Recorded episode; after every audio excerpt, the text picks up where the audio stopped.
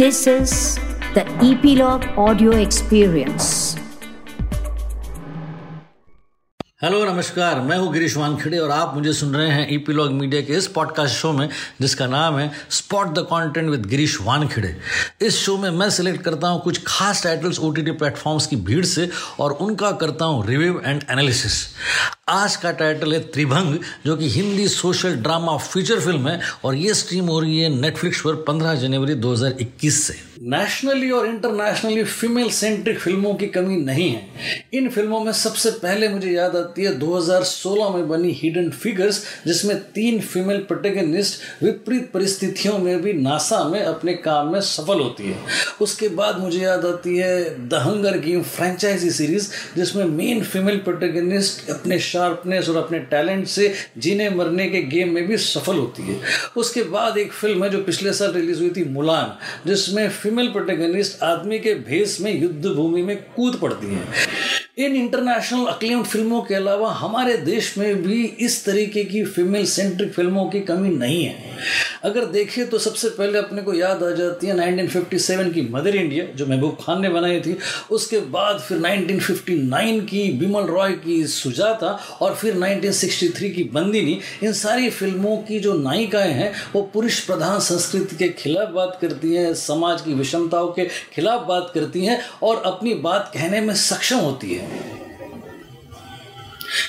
यही बात बड़े प्रभावशाली ढंग से उजागर करती है। 1987 में केतन मेहता ने बनाई हुई मिर्च मसाला।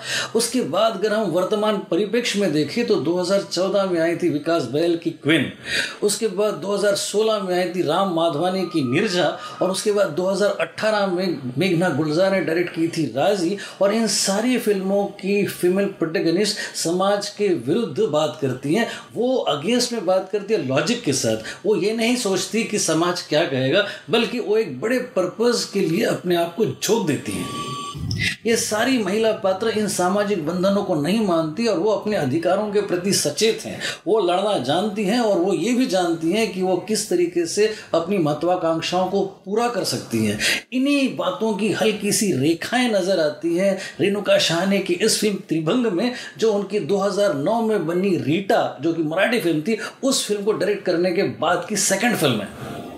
ये फ़िल्म पहले मराठी में ही कंसीव हुई थी, लेकिन फिर काजोल के ऑन बोर्ड आ जाने के बाद इस फ़िल्म को हिंदी बनाने की पॉसिबिलिटीज़ पर गौर किया गया और फिर डिसीज़न लिया गया कि इसे हिंदी में ही बनाया जाए, जो कि लाजमी था। कहानी एक एक्ट्रेस और ओडीसी डांसर की है जो अपनी लेखिका माँ से बेहद खफा है। वो उससे दूर रहकर एज अ सिंगल मदर अपनी एक बेटी की परवरिश कर रही है। अब उसकी उस लेखिका माँ को अटैक आ जाता है और वो कोमा में चली जाती हैं। अब ये अपनी बेटी के साथ अस्पताल पहुँचती हैं और वो ये महसूस करती हैं कि उसकी बेटी उसके और उसकी माँ के जीवन के सारे चॉइसेस को लेकर नाराज़ है। वो ना इससे प्रभावित है, ना अपनी नानी से प्रभावित है, बल्कि इन दोनों के लाइफ के फ्रीडम के चॉइसेस से विपरीत, वो अपने आप को एक प्रोटेक्टिव फैमिली में ढालने का मन बना चुकी है। तीनों महिलाओं की मनस्थिति और उनकी मानसिक ताकत और उनके जीवन को देखने के नजरियों को बयान करती है ये बड़ी खूबसूरत फ़िल्म, जिसमें तीनों के point of view altogether different है। लेकिन तीनों हैं एक ही परिवार की तीन पीढ़ियाँ। बड़ी ही गहराई से भूतकाल और वर्तमान की संवेदनाओं को और भावनाओं को छूती हुई इमोशनल थ्रेड से बंधी हुई है ये बड़ी प्यारी कहानी, जो आपके दिल के तारों को छूने में सफल हो जाती है। इस 95 मिनट की नॉन लीनियर फ़िल्म में जो सबसे बड़ा फ्लॉ है, जो सबसे बड़ी खामी है, वो है इसका कमज़ोर स्क्रीन प्ले राइटिंग इससे बेहतर हो सकती थी। जब ये फ़िल्म शुरू होती है और स्टार्टिंग में आप काजोल का जो ओवर एक्टिव और फिर लाउड गाली गलोच वाले अवतार को देखते हो तो आपको बड़ा अनईजी लगता है। लेकिन फिर जैसे जैसे कहानी आगे बढ़ती है वैसे वैसे उसका ये परफॉर्मेंस जस्टिफाई होते चला जाता है। मैं समझता हूँ कि इस फ़िल्म को देखने के लिए कम से कम आपके पास छः रीजन्स है। पहला रीजन है डायरेक्शन रेणुका जी के व्यक्तित्व में ही एक सरलता है और एक जेन्यूनिटी है जो उनके कला के माध्यम से व्यक्त होती रहती है।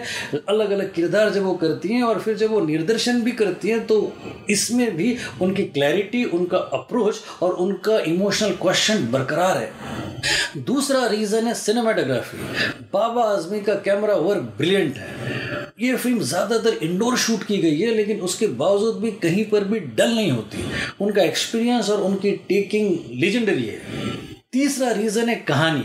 रेणुका जी को फिर दाद देनी पड़ेगी एक ऐसी कहानी को चुनने के लिए, जिसमें ट्रेडिशनल वैल्यूज़ और मॉडर्निज्म को बैलेंस किया गया है। बड़ी ही गहरी बातें करती है ये फ़िल्म अपने किरदारों के माध्यम से, जो आपको कहीं ना कहीं टच करने में या कहीं ना कहीं झकझोरने में सफल होती है। चौथा रीजन है कुणाल रॉय कपूर। शुद्ध हिंदी में बोलने वाले और ऑटोबायोग्राफी लिखने वाले इस पात्र में इतने मानवीय रंग है कि इस पात्र की शालीनता आपको घायल कर देगी। बड़े ही मैच्योर बड़े ही लवेबल और बड़े ही स्ट्राइकिंग लगे हैं कुणाल रॉय कपूर। पांचवा रीजन है काजोल और सपोर्टिंग कास्ट काजोल इस फ़िल्म की शुरुआत बड़ी रूटीन तरीके से करती है, लेकिन जैसे जैसे फ़िल्म की गंभीरता बढ़ते जाती है वैसे वैसे उनके कैरेक्टर की पकड़ और उसकी गहराई बढ़ते जाती है। तनवी आजमी खूबसूरत है अच्छा काम किया है और उतना ही अच्छा काम किया है मिथिला पार्कर ने। छठा रीज़न है बैनर्स तीनों प्रोडक्शन कंपनियाँ जिनके ये बैनर है, जिन्होंने ये फ़िल्म प्रोड्यूस की है, जिसमें अल्केमी फिल्म्स है अजय देवगन फिल्म्स है, और फिर बानी जे एशिया है, इन तीनों प्रोडक्शन को हम खूब सारी बधाइयाँ देते हैं, जिन्होंने एक ऐसे कहानी को चुना है, जो मेन ना होने के बावजूद भी मेन है। तो जैसे इस फ़िल्म में काजोल कहती है कि ओडिसी डांस के एक पोज की तरह वो त्रिभंग है। उसकी माँ अभंग है और उसकी बेटी समभंग है और तीनों की लाइफ की चॉइसेस अनकन्वेंशनल है।